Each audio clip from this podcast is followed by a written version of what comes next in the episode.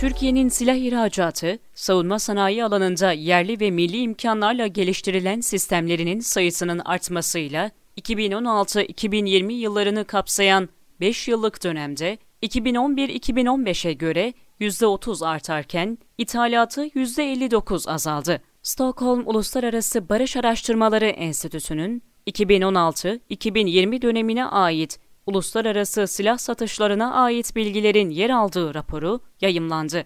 Buna göre Türkiye, 2016-2020 yıllarını kapsayan 5 yıllık dönemde 2011-2015'e göre silah ihracatını %30 artırırken ithalatını %59 azalttı. Türkiye bu alanda 2015-2019 döneminde en çok ihracat yapan 14. ülkeyken 2016-2020 döneminde 13.lüğe yükseldi. İthalatta ise aynı periyotlarda 15. sıradan 20. sıraya indi. ABD'den yapılan ithalattaki değişim dikkati çekti. Türkiye'nin bu alanda ABD'den yaptığı ithalat 2016-2020 döneminde 2011-2015'e göre %81 azaldı. Türkiye bu dönemde ABD'den ithalat yapan 3. ülke konumundan 19. ülke konumuna geldi.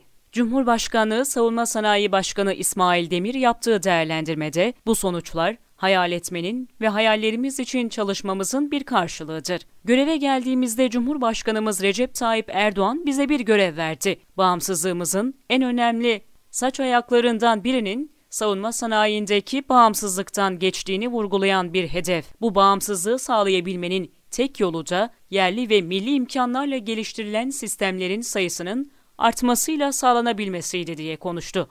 Demir, her geçen gün savunma sanayi ihracatının arttığına ve dışa bağımlılığın azaldığına işaret ederek şunları kaydetti. Bugün dünyada yerli ve milli imkanlarla ürettiğimiz platformlarımız adından söz ettirmeye ve göz kamaştırmaya başladı.